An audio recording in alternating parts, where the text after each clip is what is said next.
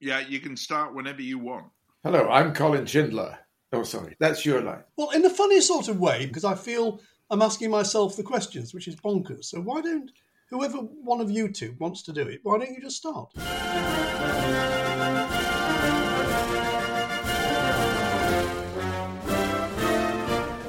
Hello, I'm Colin Shindler. Actually, I'm not. I wish I were and had his royalties. It all comes down to money with you, Paddy. Honestly.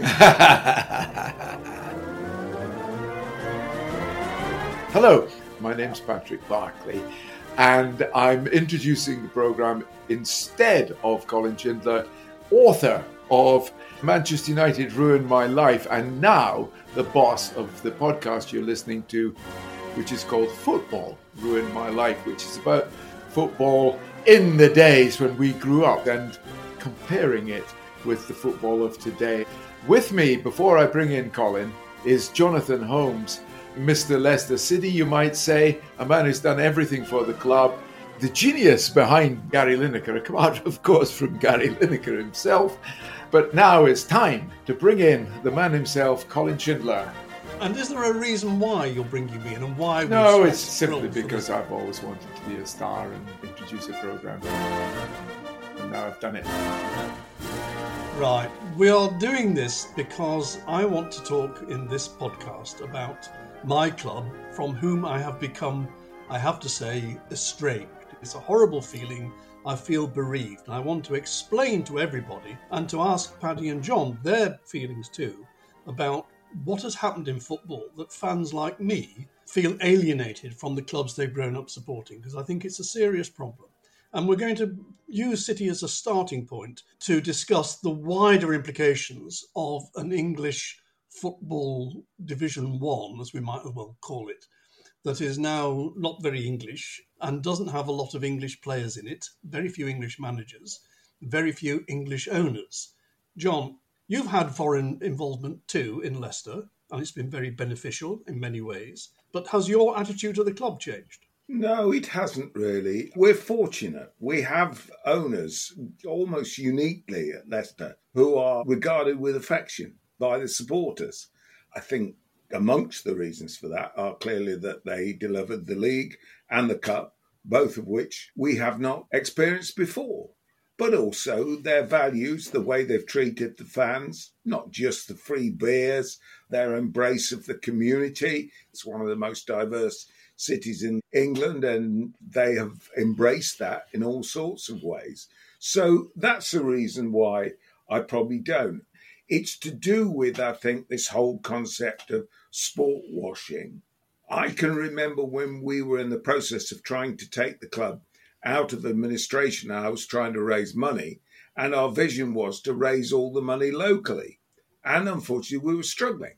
And my thought was, oh, at some point, some unknown millionaire or Engelbert Humperdinck will emerge and say they're going to buy the club. But neither of those things happened. I don't have a problem with rich people buying clubs.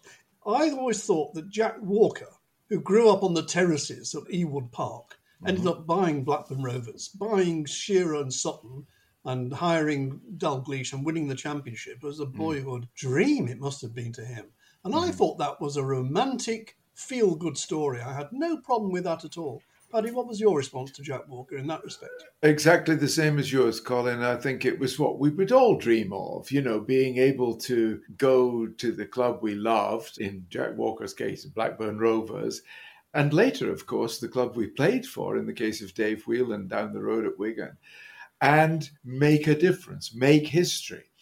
But one thing I will say about football fans is that the one word you could not use in terms of them and ownership was xenophobia. Before you used the word wealthy, you used foreign.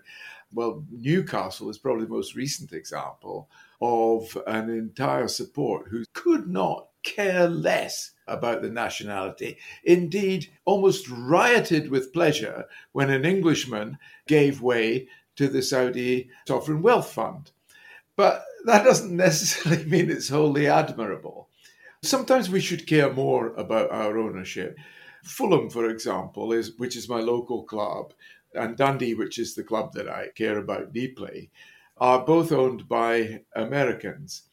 And while we don't care in either case, I've never heard the nationality of the owners seriously being considered an issue.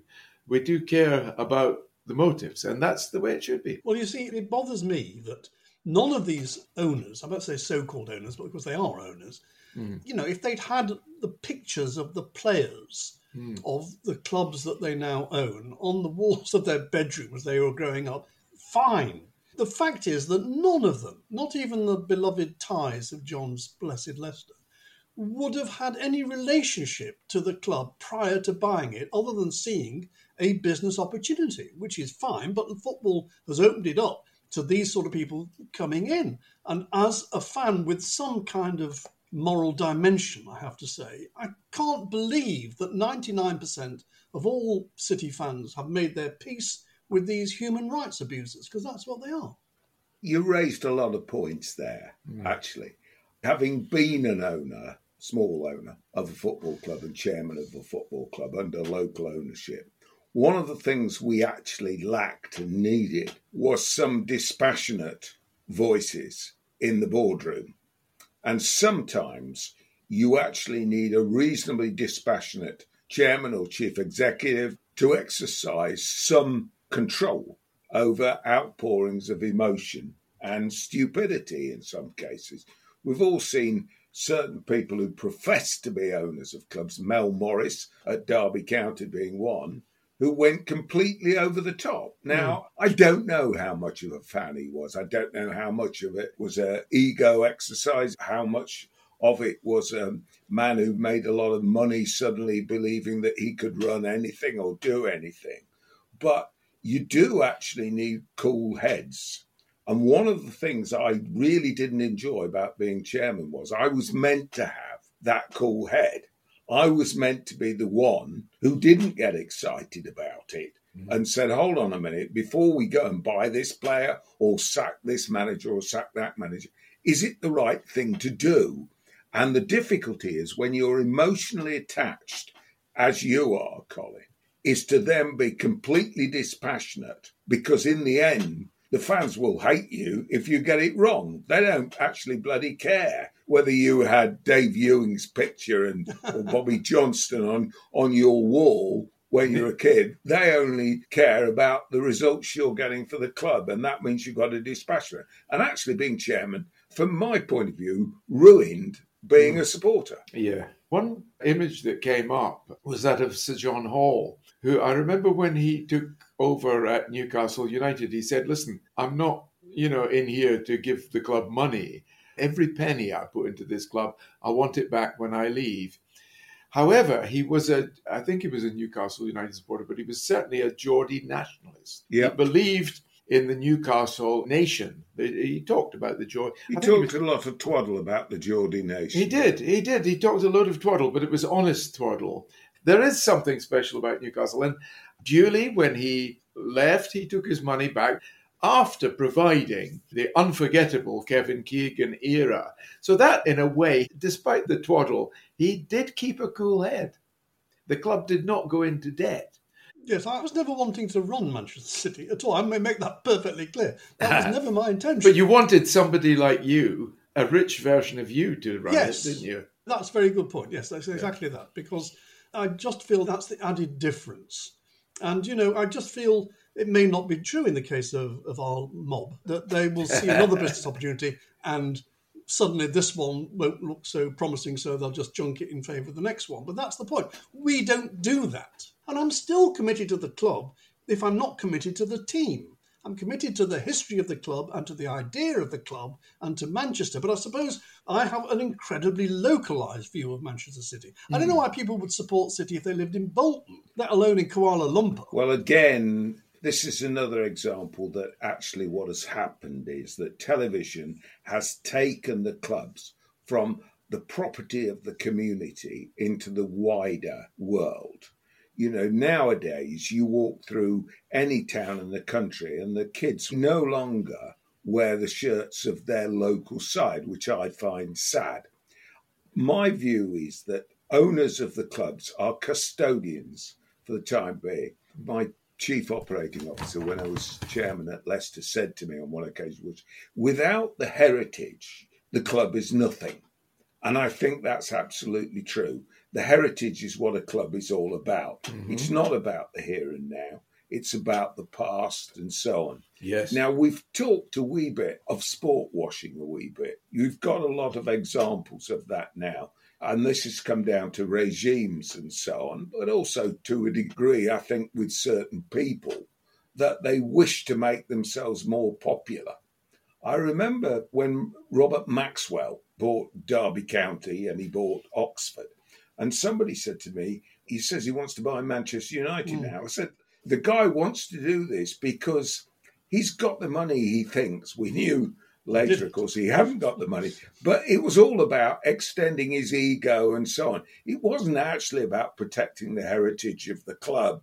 It's sport washing in a way. And now it's become accepted practice for uh, one or two evil regimes. Manchester City, it's not just under the current ownership. They were previously owned by Shinawatra, another Thai, a less popular Thai than Leicester have. That's exactly my point. The owner of my club was on the top 10 list of most wanted men issued by Amnesty International. And I found that deeply, deeply embarrassing and humiliating. Had plenty of humiliating and embarrassing experiences previously as a City supporter. Most of them involved 6 0 defeats. And... Well, there are plenty of those, going back to 9 2 at West Bromwich Albion in 1957. Yeah. But nothing remotely like that. I was embarrassed to be a City supporter. I think we should stay on sports washing, actually. Let me ask you a, a sort of hypothetical question. If your club had been stimulated in the same way by Roman Abramovich, would you have felt the same sense of disgust as you feel now? I think I would have felt less disgust. If he's in league with Putin, this is not a man I would care to have dinner with. Yes. On the other hand, he doesn't put people in prison. The point is, do you think that sports washing is worse when it's done by a, a state than when it's being done by an individual who's washing his face by pretending to be a nobleman in the English home counties and owner of Chelsea Football Club. Yes, absolutely, I do. Because what really, really turned me off Abu Dhabi was the moment when they threw a PhD student into prison for life. Mm. He'd gone out there to research, oddly, I have to say, even at the time I was a bit surprised he would choose to do that, but he'd gone out to, to start doing research for a PhD. He had either asked the wrong questions, shown up at the wrong place, consorted with the wrong people, and within seconds he was on trial, found guilty, and thrown into prison for life. It was such a terrible, terrible thing they did to him that, he, that the sheer volume of public opinion throughout the world got him released and, and deported about four days later.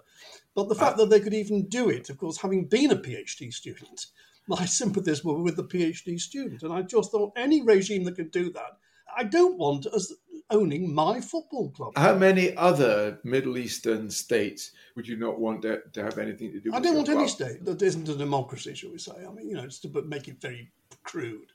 But they're all using football as a means of sports washing. Nobody's denying it, really. I mean, no fan of Newcastle United would deny that the reason that MBS has taken over Newcastle is for exactly that reason. The point is, they've been so deprived for so long that they don't care. And uh, my sympathies are with them, but not entirely, because I don't think I could adjust myself to the idea of somebody who's just killed 18 I notice, people. Colin, you're making this sort of division between individuals. Peter Swales was pretty, pretty awful fella. He didn't put anybody in prison. He didn't kill anyone. Um, Franny Lee, I actually felt a bit sorry for when he took over the club. I think he did it for the right reasons. Yes. I think it was an example of doing it for emotional reasons and lacking rationality. I remember Derek Dougan took over Wolves at one stage. Sea of emotion, all the rest of it, all went pear shaped. I actually think in most cases, Americans are not bad owners of clubs. The Americans treat sport differently. Britain invented these sports and took them all over the world. The Americans are not very good actually at exporting their sports, mm-hmm. but they twigged quite early on that sport had to be commercial to grow. They didn't allow clubs, as it were, to grow. And they have moderators at the top of their sport. They have chief executives. The leagues, rather than the clubs, have the power. Now, often what they don't understand, the Americans, as we know, is that one of the essential elements about football is the jeopardy and the fact that closed leagues are not good. Our league is popular around the world because of the jeopardy element. Yep. Often the last afternoon of the season is as dramatic at the top as it is at the bottom. You know, goals going in at the last minute. The Americans do not understand that. The draft system for uh, players is very good because it spreads it around, and it's one of the things we admire, isn't it? Because we don't like the fact that it's now become almost impossible for anyone outside the top six to win it. There was a side who won it from outside the top six. Who were they called? Nottingham Forest, wasn't it? No, no, no. That was a long time ago. That was prior to American ownership. But the point I'm making is Americans actually have been better owners in that they have introduced new disciplines, better marketing, a lot of good ideas about facilities and grounds and the ways to merchandise the sport and so on. So foreign influence in many ways is good. But you're not going to make yourself very popular in the Stretford area of Greater Manchester by saying that. Of course, there are good owners and bad owners. Yeah. yeah. I think Fenway Sports Group have done a very good job with Liverpool, I would imagine. Well, they have, although they were one of the principal architects of the Super League. Ah, well, that's... And I think at that point they realised that maybe this isn't for us, yeah. which is fair enough. That's my next observation. The reason that City joined it is because, along with all the other owners, they don't under- really understand English football. And the reason they got out of it so quickly and I've got a friend of mine who says, Oh, look how wonderful they were. They were out within 24 hours. Yeah, because they saw that the whole point about sports washing is you don't wash your sport in dirty water, which is what they were then doing. And it's not gone away, it's going to come back again. Yes, that whole idea of what you were saying about the security of having just the top teams playing each other indefinitely with no promotional relegation, I don't think they've lost their desire for that. It's going to be difficult to achieve, but that's what they want. I think they will achieve it eventually, but it'll take a long, long time, as the reaction last time proved. But eventually, the Americans, I think, will be the most resilient owners, partly because their money has to have somewhere to go and they can't do takeovers of the kind they do in English football in American sport because it's illegal. And eventually, I think that the Americans will own enough of English football to remove jeopardy and then do it in Europe. I wish I didn't believe this. It turns my stomach to say it, but I just can't see it ending any other way. Well, I do feel sometimes, I've been around long enough, like you two, that the game that I grew up loving, mm. that game has gone. That game doesn't exist anymore, really. What drew me to football was its local nature, identification with the local community, and that's the, the antithesis of where football is going. It's some of it, it's not all of it. The fact is, I still get a tremendous thrill out of the skill of the players, seeing a goal go in, hearing your side of winning, it lifts your mood and everything else. I agree with you about the community thing and so on. But when we had owners that I didn't approve of as much, my reaction to Mandaric was that I never went anywhere near it. I didn't go near the corporate area. I didn't go in the boardroom. Now I'm quite happy, I confess, to go in the boardroom before and after the game. Mm. They are genuine supporters, plus the executives of the club, who I believe have the best interests of the club at heart and have promoted the club in a good way. So I'm happy in their company. And it helps me meet old friends who come from other clubs and so on, because there are people who are genuine followers of clubs. Mike Summerbee goes round with Manchester City week in, week out, home and away. Mm. And it's nice to catch up with him when Manchester City come. There are distances in which you get involved. A fan is a fan. They love the football, they love their community, and so on. The ownership, they're custodians. They will go. Well, the sooner the better, as far as I'm concerned. Colin, I do feel a lot of sympathy because you've been consistent on this subject for as long as I've known you. I've another friend who's of Manchester City persuasion, and he kind of despises what Manchester City has become, and neither of you are is alone. But I feel sympathy for you because I go to Fulham and Fulham's like it always was, only better. I go into the Archibald Leitch stand that Fulham fans went into a century ago, the same stand. I watch football, which I suspect is better, certainly on a better pitch. And I just love it. I can't imagine a better experience of football watching. I honestly couldn't.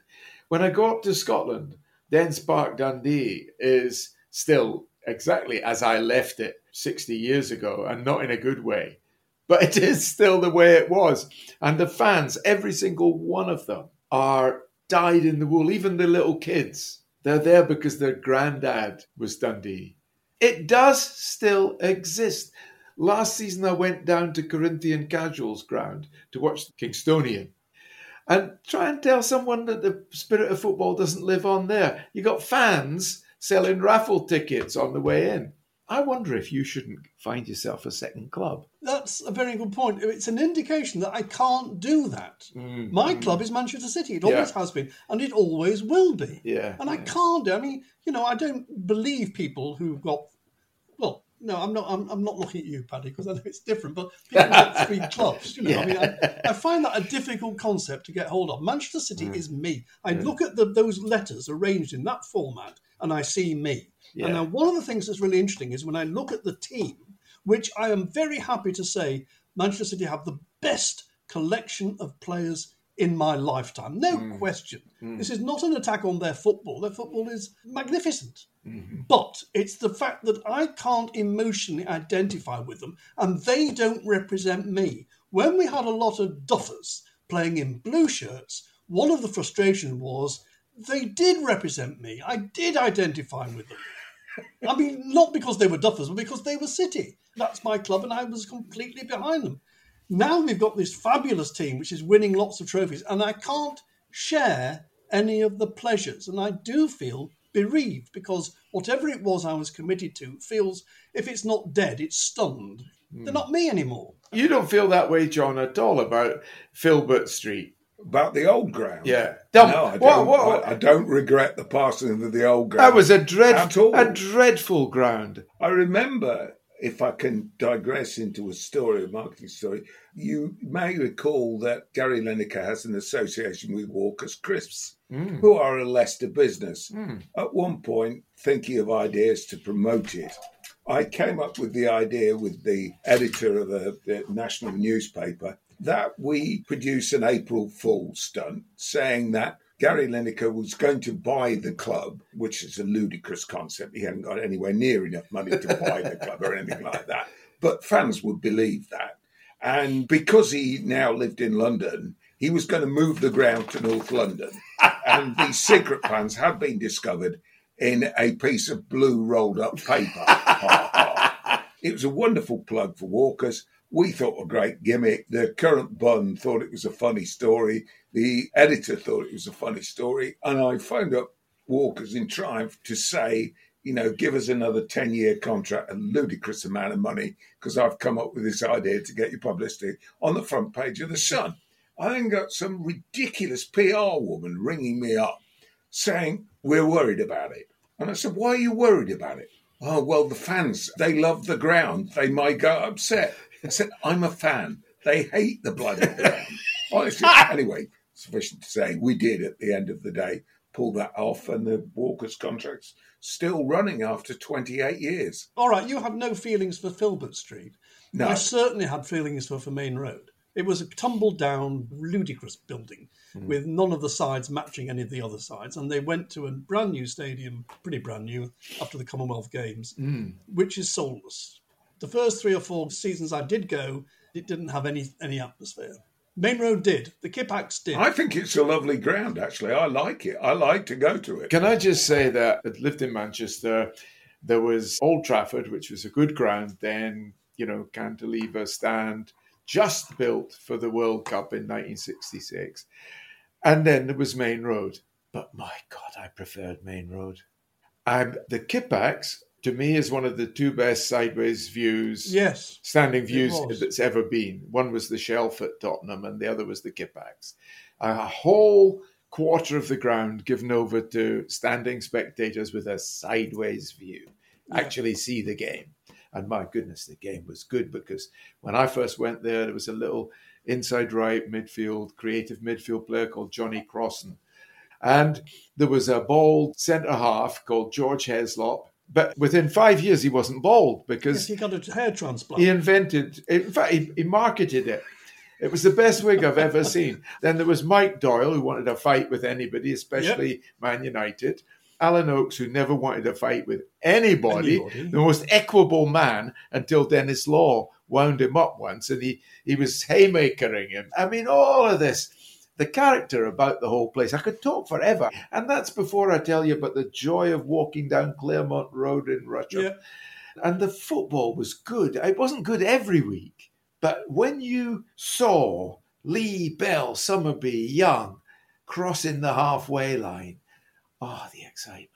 Thank you, Buddy. What I'd like to know, though, Colin, from you, are you just hanging on to the nostalgia side of it, or is there something about the morality that has put you off? I suspect it's the latter. There's no question it's the latter. I mean, I won't deny there's an element of nostalgia. When we talk about those players you've talked about and, and the, the ground that I used to adore, that was my second home for so long, obviously that's nostalgia. But the reason I don't go and watch Manchester City anymore, and the reason that the defeats, rare as they may be, do not hurt in the way they should, is because of the morality of the owners. But you watch them on TV, don't you, Colin? You don't miss it when they're on TV. I tend to watch the highlights.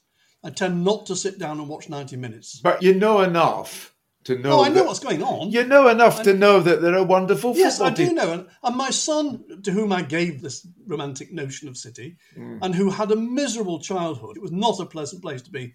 And he kept the faith, as we say. And it's passed on to his now 14 year old son, my grandson, who is fanatical about it, who is Phil Foden, you know, reconstituted. And great. I'm, I'm pleased that the, it's gone down through the ages. I wouldn't for a second diminish any pleasure they take from the success that City have had. I just can't bring myself to enjoy it because it doesn't give me any Yeah, enjoyment, and that, that annoys my son enormously. We've already accepted that there's a sort of moral blindness in football. yeah, And I just thank God that I'm not being tested on that. I'm not sure if I'd come out as well as you do, Colin. I would agree with that. And in a sense, I'm agreeing with Paddy. I think you should go and find another side. They probably have to play in another country. Paddy's lucky, hmm. you see, because Dundee don't face Fulham. Yes. Do they? It's theoretically possible that we could in a Champions League final. No, that's not even theoretically possible.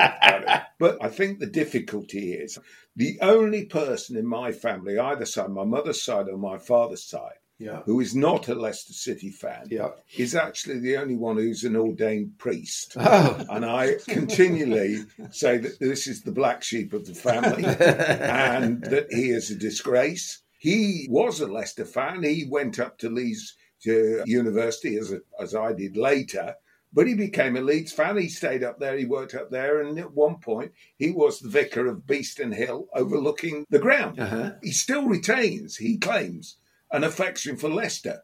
That's probably because he fears violence or total ostracism.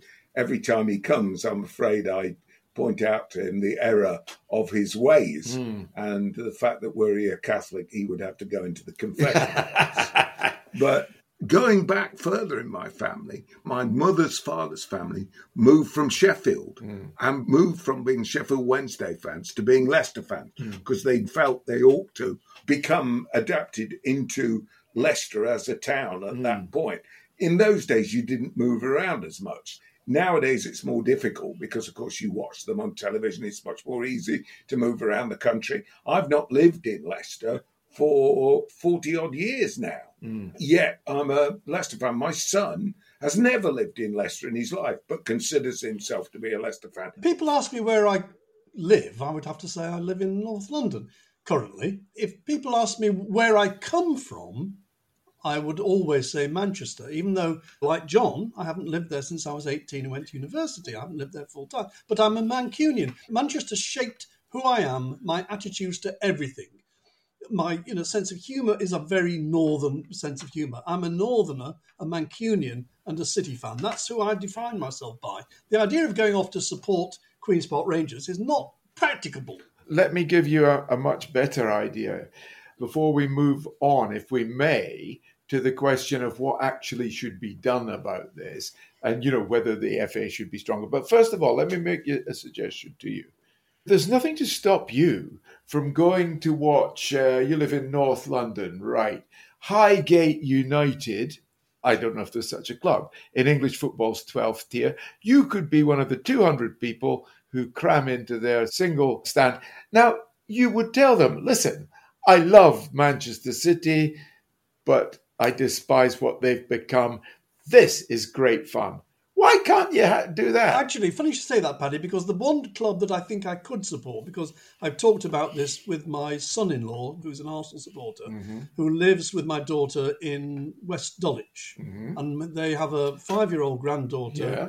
and he is thinking of bringing her up as a Dulwich Hamlet fan. There you are. And I think we could all go as a family yes. to watch Dulwich Hamlet and be very supportive of them, and yes. I think that will be fine. Yes. But it would be in addition to, it would be supplementary to, it couldn't possibly replace the feelings I have for City, which are fundamental to my very. The being. answer is you don't know because what I would say is that you can, mm. if you get into the habit, mm. you would find you would go with people, you would meet up with the same people, you sit next to the same people. That's what Paddy is saying. Absolutely. That's precisely what I'm saying. And what's more, you'd develop favourites among the team. You'd yeah. like yes. that 17 year old boy who you can see making it one day. And that's exactly what you will find happening. Yes, but it's a supplement. I, I can't explain it more than what I'm saying. It's, it would be supplementary too, enjoyable. And you're absolutely right. The reason to support them and the reason to get pleasure out of it mm. is to be going with my granddaughter and my son-in-law. Yes, they would help you overcome your addiction. Yes, remember our great friend Hugh McIlvanney mm. said to me, "Football is an addiction." Yes, and he's right. Yes, the whole country, yes. he said, is addicted to football. That's true. It's like Karl Marx, who said religion was the opium of the people. Mm-hmm.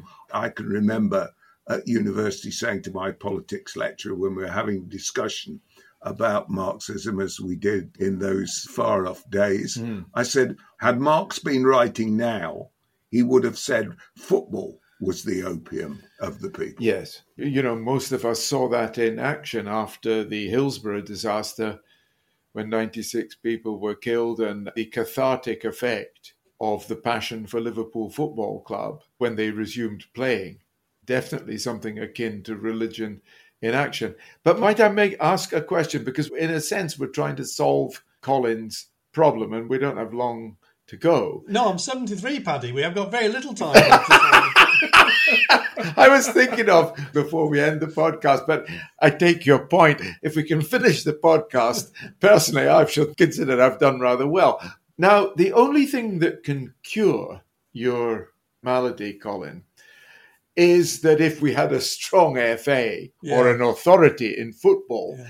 which was able, and in a sense, it's easier said than done, to vet owners so that only people who shared the values that we cherish and, and so on. They're not just in terms of sovereign wealth funds of countries that Colin doesn't approve of, but also, for example, all the money that's thrown into football by gambling. I was at the dinner of the Football Supporters Association recently, and it was sponsored not by a gambling company, which most things in football are, but by an anti gambling organization. So, in other words, if the FA were to bring about a cleansing of the game in every way, that would solve your problem. Yeah, it probably would. Is it possible? Dare you dream of that? Yes. And John, am I being hopelessly unrealistic? I'm afraid you are, sadly without some form of revolution. Mm. There was talk, wasn't there, when Chelsea, when Abramovich went and all the rest, that the club would either be liquidated or almost nationalised. Mm. Should there be a commissioner, a moderator in charge of the sport? We recently had this fans inquiry initiated by Tracey Crouch. And I remember I was rung by Greg Clarke, the former chairman of the FA and the Football League and said, Would I take part mm-hmm. in it? And I said to him, No, because it won't go through. Political parties are far too worried about public opinion mm. to ever go for anything that fundamental. We live in a capitalist society and we have to accept it. This morning, I was driving from my house into Newark and the road was dug up. Mm-hmm. It was dug up by the Severn Trent Water Authority. I said to my wife, You know, Severn Trent are partially owned by the Qataris. Mm. And she said, How come? I said, Because that is the world we live in. That is where privatization, globalization comes in. If you've said, you know, we live in this capitalist society, then I'm afraid the bigger will get bigger. It's why American sports sealed. They're not global. The NFL is only played in America. We're in a global world in football, so we can't stop it. Much as I sympathise with all that Colin says, I would have to say to you, Colin, come on, grow up. None of us got that long to live now. Go along, enjoy those fantastic players that Manchester City have got. You should be able to watch and enjoy Phil Foden and Kevin De Bruyne. These are terrific, terrific players. But growing up, John, is what I've done. That's the problem. yes. I've grown up and I see football for what it is. And I see the problems that has been created, and that's affected everything else. Listen, when Leicester scored the winning goal in the cup final, when Taylor Tielemans shot from whatever it was, and the ball went in the net, and I was at the age of 70, whatever it is, I had a heart attack three days later as a result of this kind of thing. I went back all those years to 1961 mm. and I sent a picture, I think you probably yes, saw it, of yes, me yes. outside my grandfather's house going to Wembley in 1961. There we were, and I returned to being a child again because of the joy of seeing a footballer who played for my team score a terrific goal and win the FA Cup fantastic. You should enjoy it. You know what? We can all get too serious about some of these things. If one surveys the world as a whole, there's enough bad things coming about. Let's celebrate the good things. You should be celebrating Kevin De Bruyne. Actually, unfortunately, you should be celebrating Riyad Mahrez, who you nicked off as our best ever player, who plays on your bench. I can't believe it, but there you are. Nothing would give me more pleasure than to return to those days of simple, innocent pleasures of supporting City and watching them win. Sadly, I don't see that happening anytime soon, as you don't see the game changing anytime soon or going smaller. Football reminds me of the Aesop fable about the frog. In order to impress everybody, she kept blowing herself up and blowing herself up and blowing herself up. And guess what? At one point, she explodes. And I think it'd be great if football blew itself up in that way and we could start again. We would probably have a much better game. Paddy introduced this programme, so I'm going to finish it off. This has been the latest edition of Football Ruined My Life. He certainly ruined Colin's, he would have us believe. It's not ruined mine, it's made it very joyful. And I believe Paddy Barclay's not only made him joyful, it's made his bank manager joyful as well. From this edition of Football Ruined My Life, see you soon. Thank you. Thank you, Colin. Thank you, Paddy. To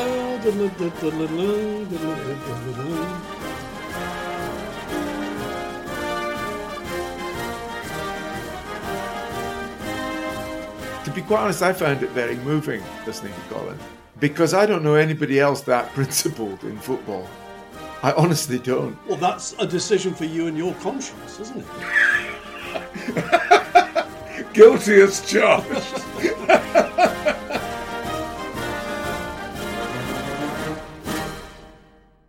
you've reached this point, you will have noticed that no mention was made during the podcast of the array of 115 charges made by the FA Premier League and laid at the door of Manchester City's well compensated lawyers. The reason for that is the programme was recorded before those charges were laid.